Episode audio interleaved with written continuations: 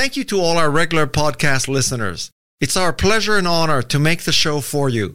Knowing that you like our podcast makes all the difference to us. Please follow the show in your favorite podcast app or find the latest episode every Wednesday at remarkablepeople.com.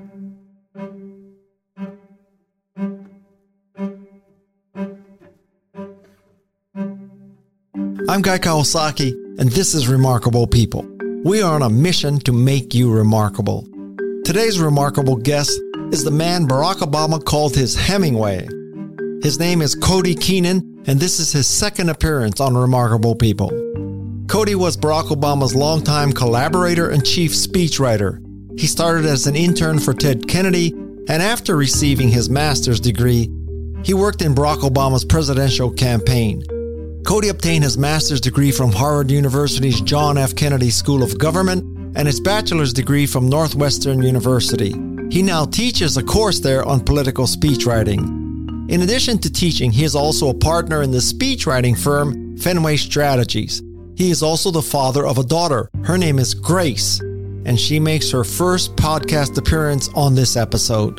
Not so coincidentally, Cody's new book is called Grace. The subtitle is President Obama and 10 Days in the Battle for America. Cody takes readers inside the Obama White House during the 10 days following the mass shooting at the Emanuel AME Church in South Carolina in 2015. This book is a remarkable narrative of the creation of Barack Obama's eulogy and the preparation for the Supreme Court rulings on the Affordable Care Act and same sex marriage. I'm Guy Kawasaki. This is Remarkable People, and now here is the remarkable Cody Keenan.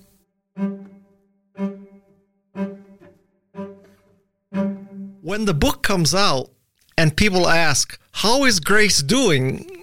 What are you going to say? Honestly, I'll probably say Gracie's doing great. She's two years old, she's hitting all her benchmarks, and the book hopefully is also doing great. okay. But yeah, that's a tough one. It's it's confusing for people. I, I named them both at the same time pretty much. You should have thought about that when you picked the title. In the section where you talk about meeting your wife, I'm going to read you a quote. Quote, they knew everything there was to know about Barack Obama his past statements and positions, his voting record, his place of birth. And then in parentheses, you have the word classified.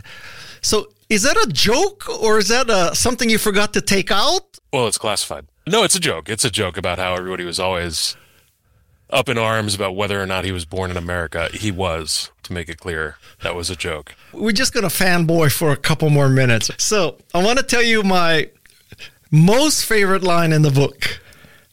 And the most favorite line in the book is quote when obama gave instructions to retweet romney's tweet about taking down the flag at emanuel ame while obama dictates or approves the contents of his tweets he didn't have the ability to tweet from his own phone.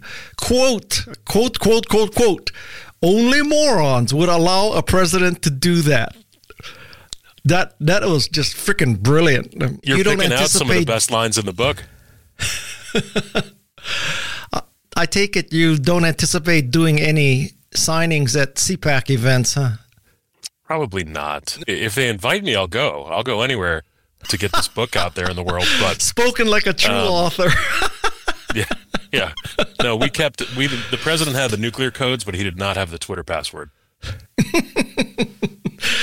Arguably, his Twitter password might be more dangerous. Much of the book is about anticipating the Affordable Care Act and same sex marriage SCOTUS verdicts, right? And so just imagine what would your week have been like if this was when Roe versus Wade was coming up? Sorry, guy. My daughter is right here at the door staring through and banging on it. Hi, Gracie. I assume we can we can edit and I'll I'll, I'll redo the question, but no, no, no, we leave that in. It's, all right, great. This ain't NPR. This is remarkable people. She's always got such a look of betrayal on her face. Like, why? Who is that that you're paying attention to? Someday when she's president, we're going to play this and say that was your first appearance on a podcast.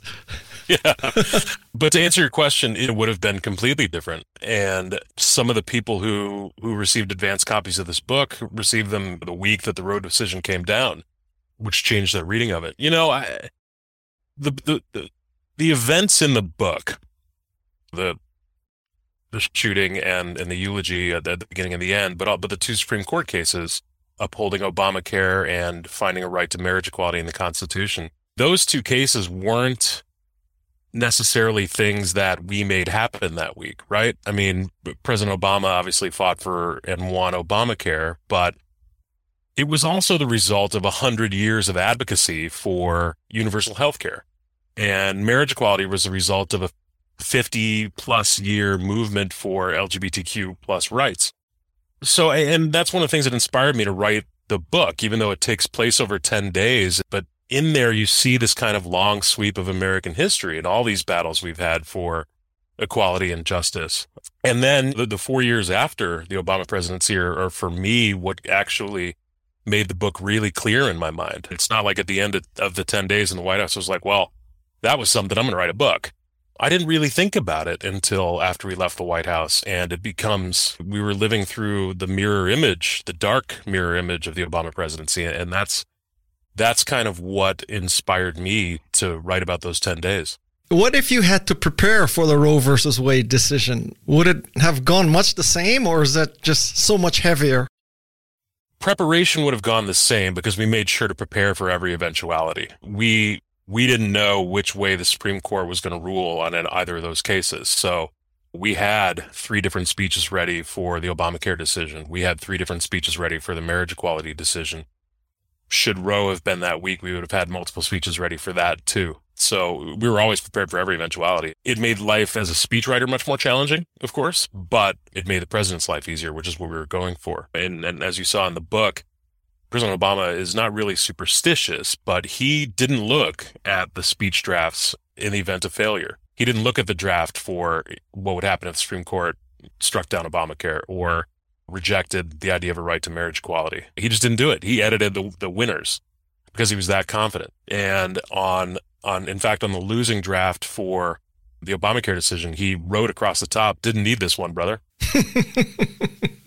So during that week of Roe versus Wade, there was a Cody Keenan sweating bullets in the White House. Yeah, for sure. His name is Vinay Reddy. He's okay. just a great guy, kind soul, and a brilliant writer. Roughly a month after Emanuel AME in 2015, the Confederate flag came down in the South Carolina State House.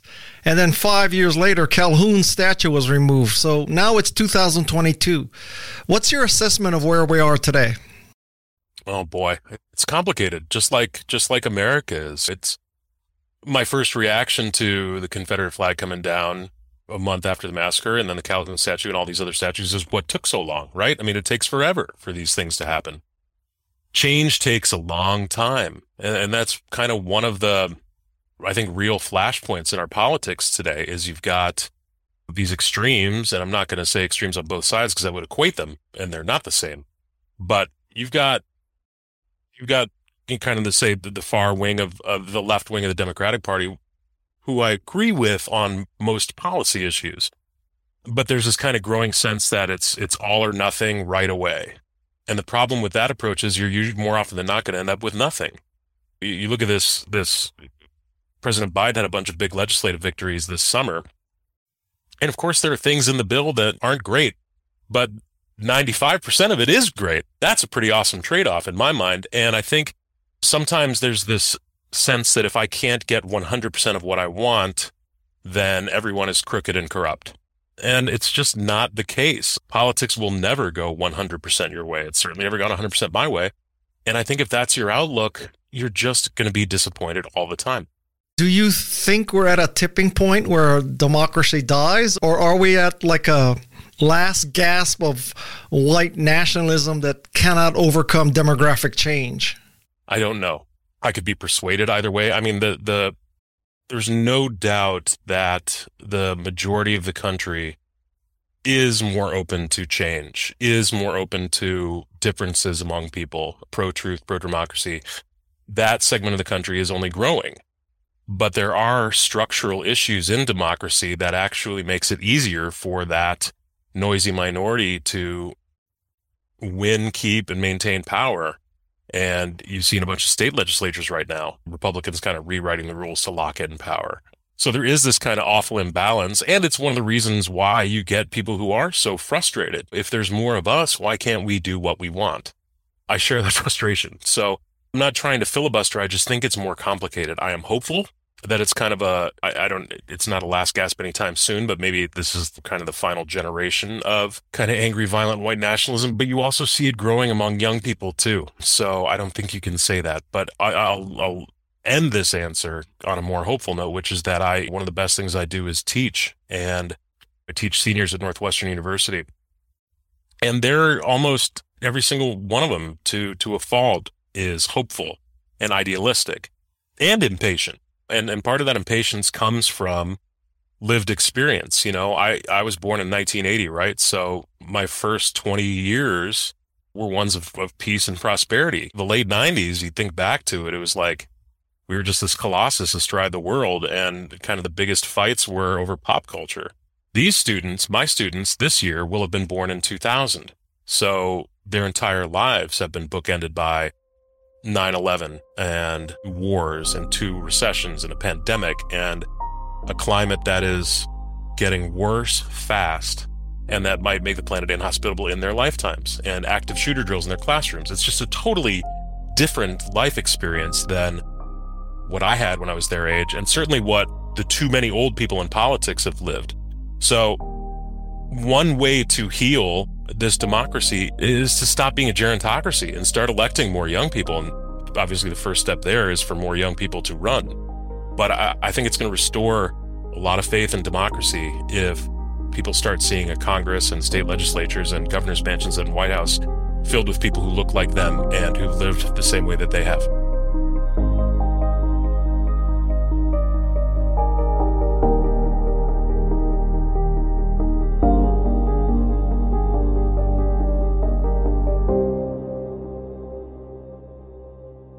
Much of the book was you agonizing about the eulogy. And my first question in that regard is when you hear a politician today using the phrase thoughts and prayers, what goes through your mind?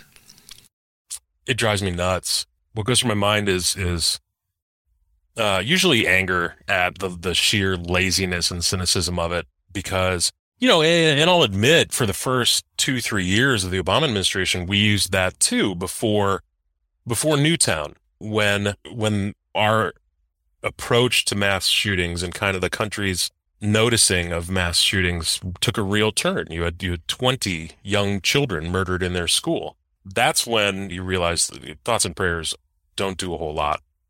They don't really accomplish anything. They are kind of the knee jerk response, especially now among Republicans who who who don't want to do anything.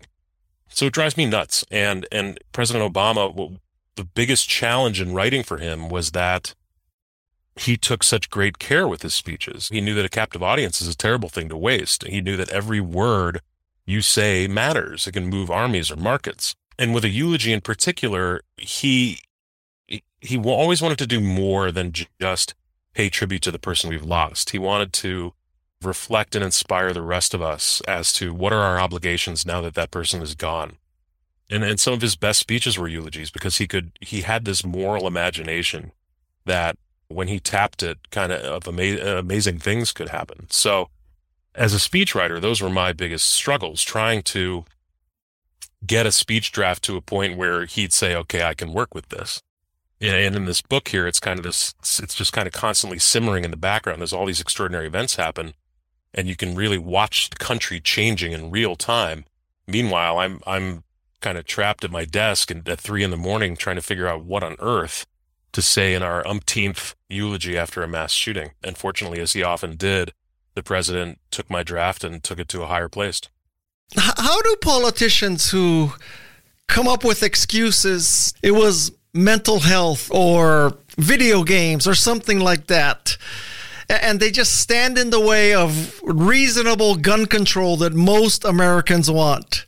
So just why does that happen? What goes through their minds? I think the easiest explanation is is what goes through their pockets, and that's donations from the NRA. I think they're also afraid of their base, and not everybody, not every single one of them, and, and, and but ninety nine percent of them But you know, in 2013, it was it was two conservative gun owners in the Senate, Joe Manchin and Pat Toomey, who led the charge on background checks.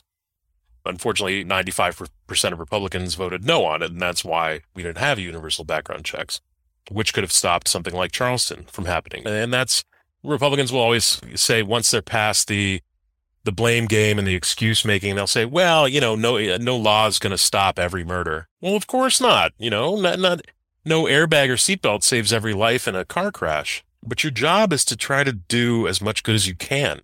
Imagine if it had just stopped one mass shooting and you'd have another three, four, ten people still with us. So you never know until you try. And it's just, it is constantly disheartening. I'll say it was the one, one of the three times I ever saw President Obama angry and cynical was the day in April 2013 when the Senate voted down background checks. How does a person who has all the economic and educational advantages. Like, seriously, how do you become a Ted Cruz or a Lindsey Graham? What made you go down that path? You got me, man. I, I don't know. You know, I, you have to ask them, I guess. I, I don't understand why people want to run for office if they don't want to make a positive difference in somebody's life, you know? And, then Ted Cruz has never seen a camera he doesn't love. The guy, I've never seen anyone less comfortable in his own skin than Ted Cruz. One thing President Obama always tried to tell, teach me is don't impugn motives to people. So even though I have plenty of thoughts about the Ted Cruzes and Lindsey Grahams of the world, and I include some of them in my book, what I can tell you is why I got into politics, which is I wanted to make sure that more people had the same chances that I did growing up. And I don't think I really realized that until I was probably in middle school, but I grew up on the north side of Chicago and you don't realize that just four or five miles away, you've got kids the same age living in, in despair and projects. You know, I, I got this, I learned about it in a book, something that was just happening a few miles away from me. And it, it changed my life. It was There Are No Children Here by Alex Kotlowitz. And as you become more more politically aware through teenage years and college years, I just I was like, I need to do something about this, and so I went into politics to, and and went to work for people who were passionate about making a difference in people's lives, whether through better education, better health care, better economic opportunity, whatever we could do. And I just find so much reward in that. And, and it's, you know, another thing about politics is like you just, you don't win every day. We, we were in the White House 2,922 days and you go home at the end of the day and just hope you move the ball forward a little bit. And then sometimes it pays off in just a like a like a thunderbolt, like it did on these days in the book where the Supreme Court upheld Obamacare and found a right to marriage equality. Nights when you passed Obamacare in the first place or got bin Laden. It's it's years and years and years of effort for a big payoff that changes people's lives in ways they may never give you credit for. And not just years, but decades. You know, it's the way Barack Obama describes democracy, which is that it's just each generation's task to hand off the country to the next generation a little bit better than we found it. I'm not necessarily trumpeting Barack Obama's victories here, but but victories of a of a 100 year movement for universal health care, 50 year movement for LGBTQ rights, and then and then you had this amazing movement kind of grow out of the events of the book after a bunch of mass shootings where you got Moms Demand and I'm blanking on the on the name of the other one right now. Of these kind of grassroots organizations that are making headway on the state level to pass new gun laws and then keep kids safe from gun violence. And it's it's an incredible thing to see. It just takes a long time and a lot of patience. When you were writing speeches, were you writing it for Barack Obama, for Democrats, for moderates, for yourself, for young people, history? What what was this is where I want this speech to land kind of test? That's a good question. You're always writing it. You're always trying to write a speech that only the speaker could give. Any anything that Barack Obama said, it should be something that only he could say. And you're always aware of your audiences. You're thinking of different audiences, but but whatever goes on the printed page for the president to read that day has to be authentic and true to him. So you don't pander, you don't say different things to different audiences, but I would be mindful of the audiences that would consume each speech. Obviously, you've got the audience that's right there in front of you in the room. But when you're president of the United States, your audience can be anybody, anywhere in the world at any time. Always assume you're on camera always assume somebody's recording. So you're, you're never really off. But there, there are a few times when I would think you don't really have the luxury to think about history a lot when you're doing as many speeches as we are. We, we would sometimes do 10 to 15 a week. But when you get these big moments, like when the president was going to speak at the 50th anniversary of the marches from Selma to Montgomery, you think about all the history that came before. But on that speech, for example, which I think was one of his best, we were thinking about the generation that comes after. We were really writing that speech for young people, sort of giving and this, and this was direction from President Obama. Let's give today's young marchers and protesters their marching orders. So in that sense, we were thinking about you know, young people and, and even people reading the speech 20, 30, 40 years from now. But generally, your audience is everyone. So you, you want to be aware of that, but, but always throw in a, throw a few pieces of red meat to whoever's in the room. okay. There were places in the book that it seems like you had imposter syndrome. Was I good enough? Who am I to write the speech for Barack Obama? Did you? Well, first of all, is that true?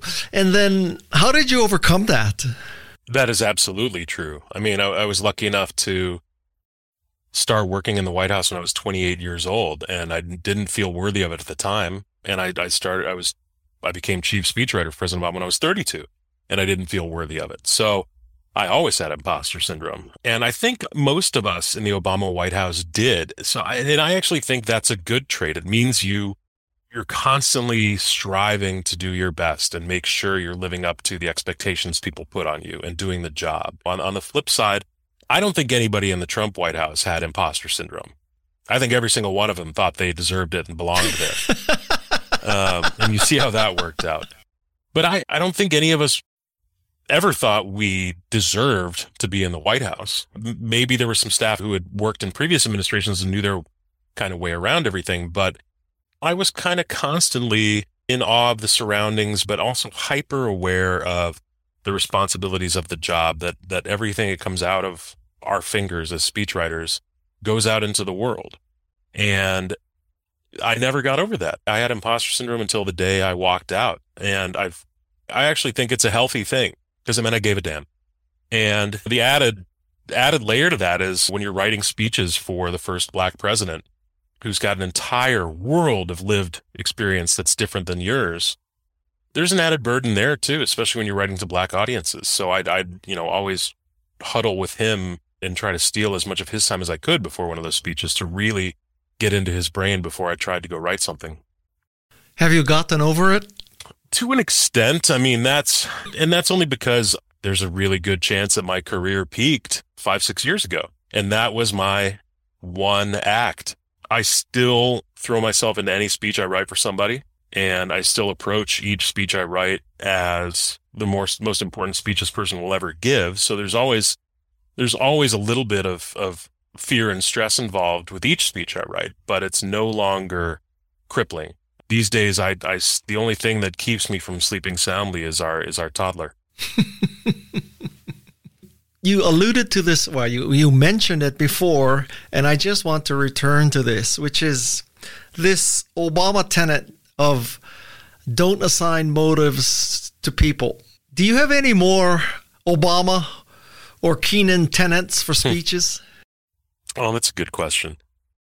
Yeah, one, one, you know, one of my tenets for a speech that I always tell my team of speechwriters is write each speech as if the audience has never heard the speaker before. You know, because I would think about that a lot in the White House, especially when we traveled. He'd go to these sometimes big, uh, more often than not big cities, but also small towns where where a president just doesn't come through often, and you'd see people of both sides of the political divide come out because holy cow, there's a motorcade and a president and they'd come come to the speech and you see the looks on their faces and you know you know what? I, I want to write every speech with a crowd like that in mind. So i'd tell my speechwriters assume that this audience has never heard you before and and write that way. President obama had had a whole bunch of advice for it but usually it's just write colloquially. Talk to people on the level voters are smarter than you think. People are smarter than than we're we're told to expect. So he always thought very highly of his audience and he wouldn't let us he wouldn't let us write down to anybody or or try to write too lofty or high either. You know, it's just kind of give me a fastball down the middle. You spend quite a bit talking about finding the muse.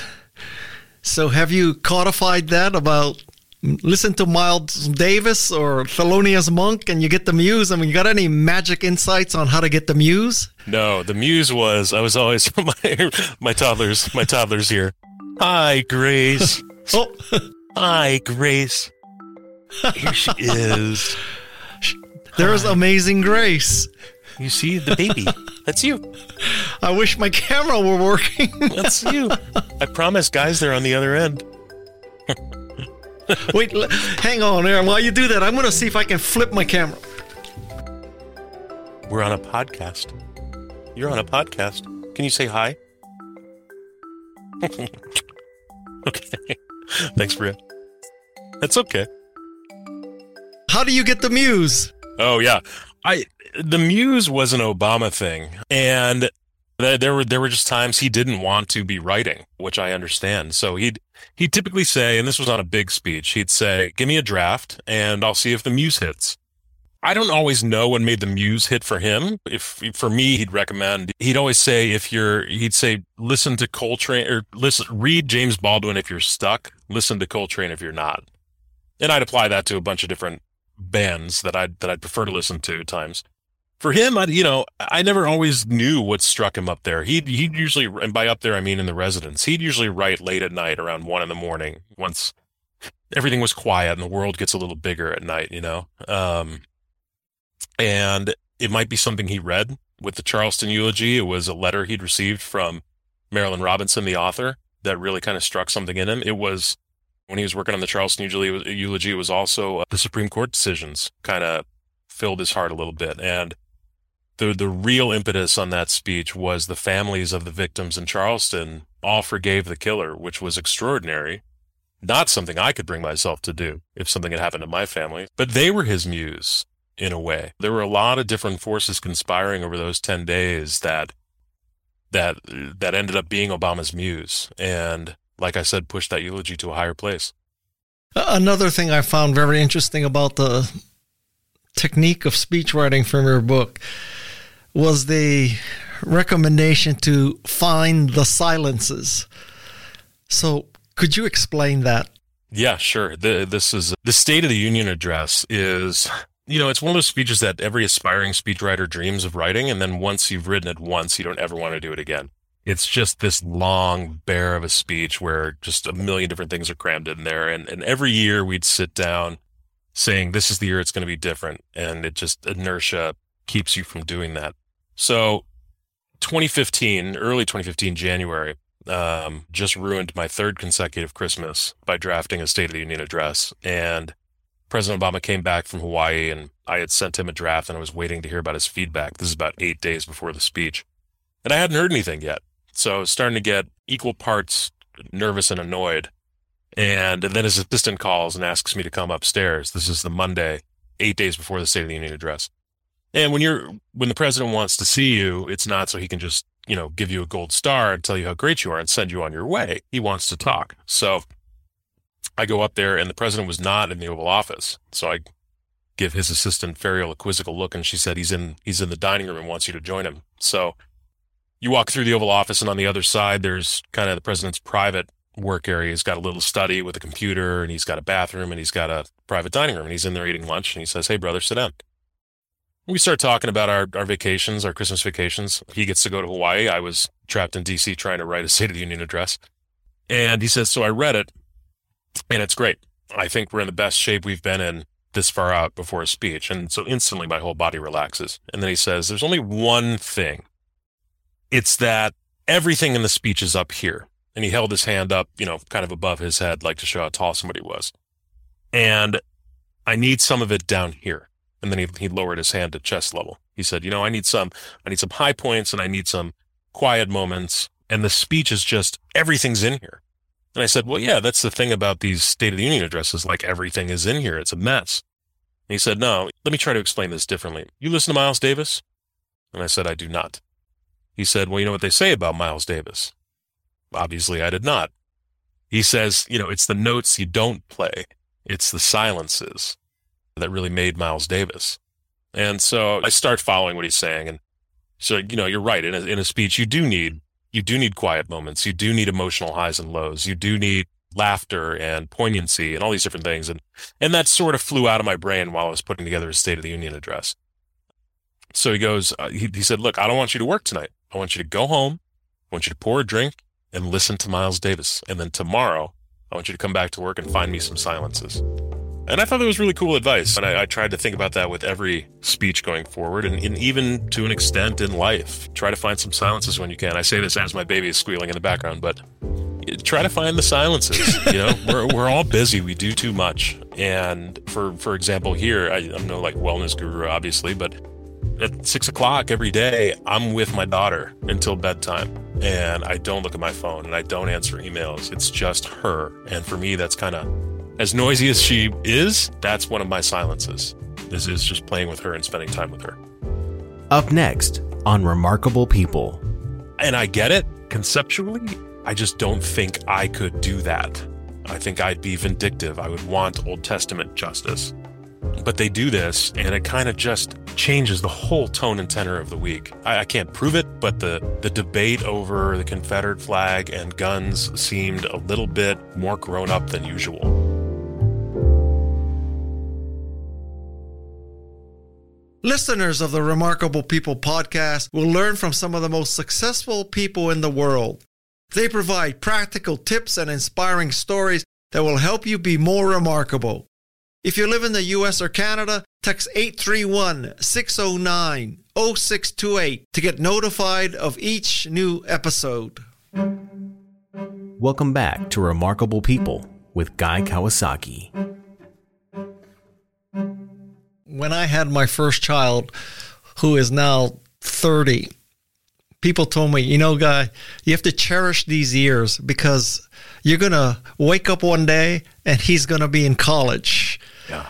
And I said, there's no way. That's like 18 years from now. That's forever. And you know what? They were right. It just, you're holding her on your lap now and pretty soon it's going to be junior prom, and you're going to be worried about the guy or girl that she's dating.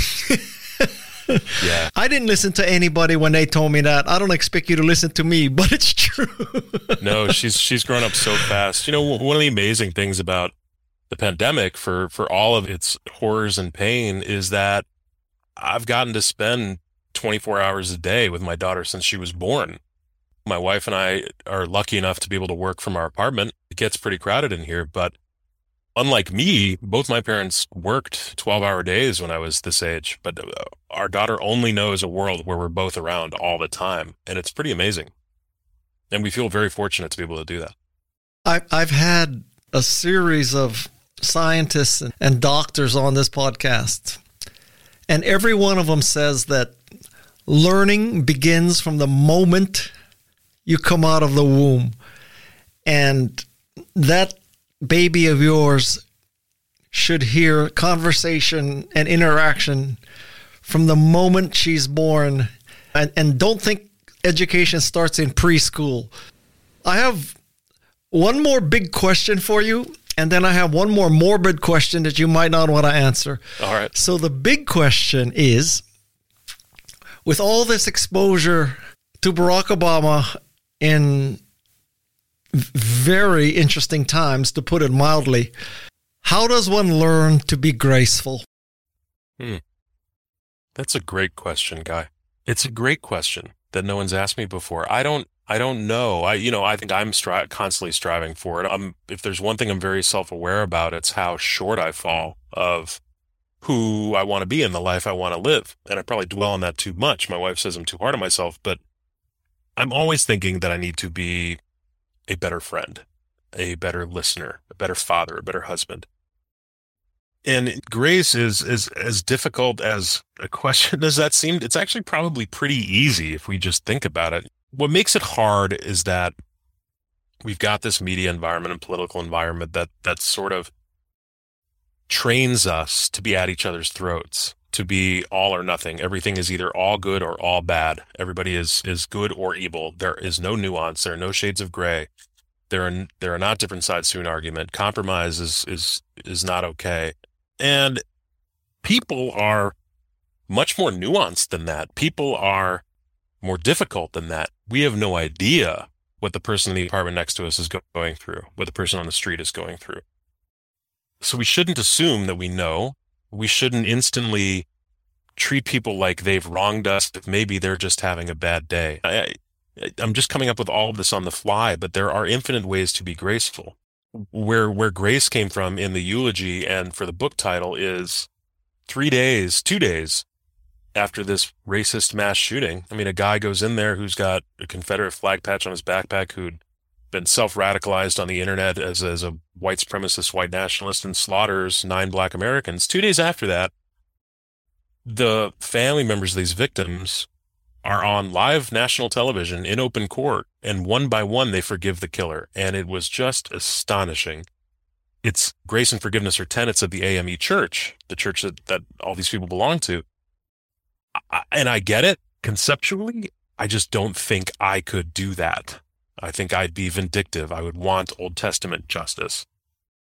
But they do this, and it kind of just changes the whole tone and tenor of the week. I, I can't prove it, but the the debate over the Confederate flag and guns seemed a little bit more grown up than usual. Maybe Confederate flag defenders were just kind of hiding because the massacre was carried out under their banner. I don't know. But then it starts, you know, the flag starts coming down over state houses in the South. Less than a week after shooting, the Republican governor of Alabama ordered it brought down. You've got companies bringing it down off the shelves. And so we're seeing all this happening while we're we're arguing inside the White House about whether or not to give a eulogy at all, because the president had said after background checks failed in the Senate that he didn't want to do this after a mass shooting anymore because it he didn't want to normalize it. He didn't want this to be normal. And his words, in, in his words, clearly weren't helping. But we see all this and he's inspired and he said, look, if we go give a eulogy there, this is what I want to talk about, what those families did. I want to talk about the concept of grace. Now that's a big example, right? Forgiving someone that murdered your father, mother, child, eh, sister. Eh, my God, can't do that.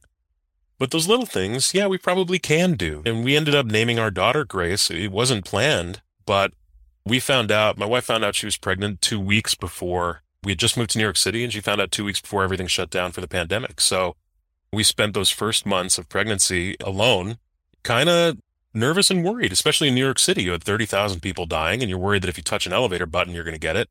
So we just kind of hunkered down to protect the baby and gradually emerged. And then over the summer, you've got protests every day for over a month in our neighborhood, back and forth over George Floyd and, and social justice and racial justice. And we finally and went out and joined them. And then you had this kind of long drawn out presidential election and it was a, it was a big stressful year.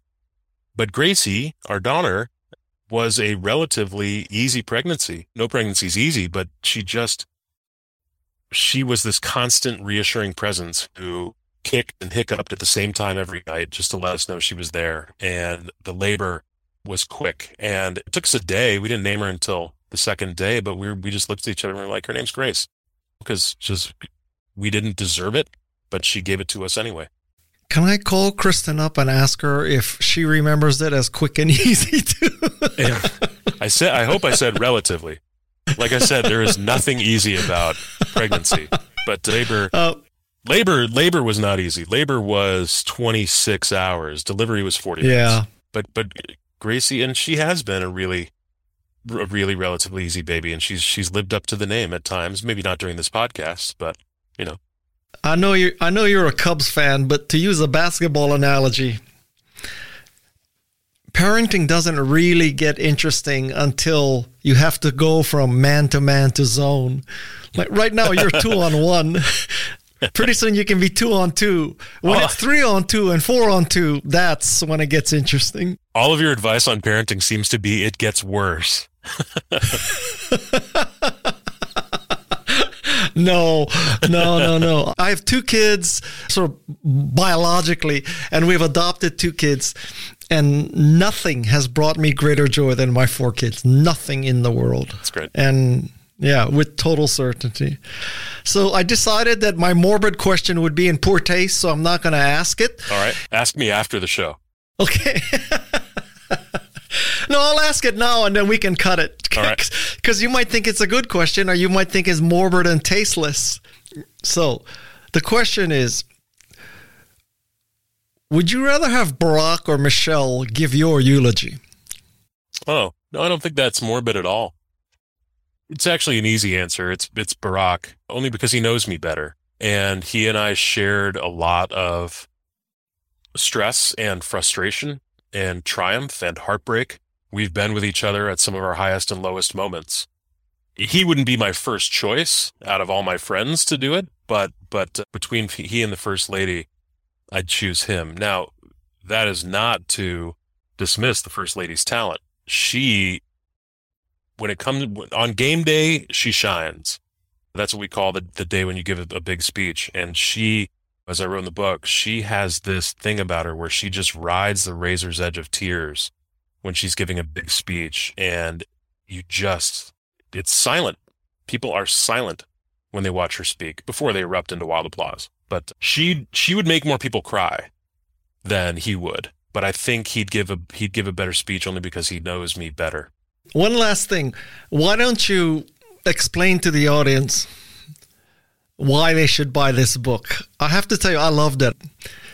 So somebody's out there listening, and this is your chance to convince them to buy the book. Yeah. Well, first of all, thanks for saying that, guy. I appreciate it. First of all, it's, it's just a damn good story. This happened. This was this remarkable 10 day period in American history that I wanted to write down. I wanted to be first to write down. I wanted to live and I want my daughter to know about it. I want people to read about it. And I tried to tell it as a good story. I kept to those 10 days. It's, it's tight. It, it is 28% as long as President Obama's, so you can read it in just a few sittings.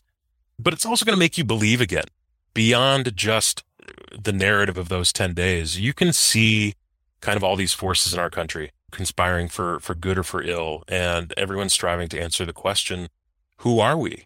What does it mean to be an American? What does it mean? What does America mean? What are our rights and responsibilities to each other and which side in the clash of wills is going to win out? And that's still an open question. But my hope is after reading this book, people will feel inspired again about the great things we can achieve together as a country.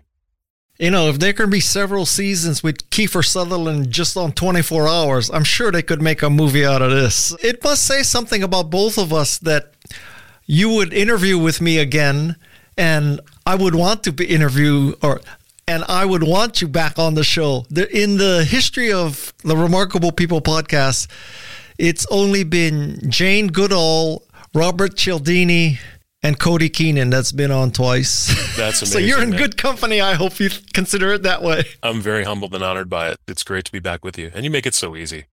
Alrighty, thank you so much, and sorry about my hearing. Sorry about the technology, but thanks so much. Now man. So, the editing sorry about begins. the baby. Sure, it's her first podcast though, so if I'm one of the first to be on your show twice, you can now say you had Grace Keenan on your podcast. She, this is her first first pod. So there you have it, the inside narrative on 10 days that helped make America. Who among us would have such grace as those people who lost loved ones in the mass shooting? I'm Guy Kawasaki. This is Remarkable People. My thanks to Peg Fitzpatrick, Jeff Sieh, Madison Nesmith, Shannon Hernandez, Luis Magana, and Alexis Nishimura. Until next time, mahalo and aloha. This is Remarkable People.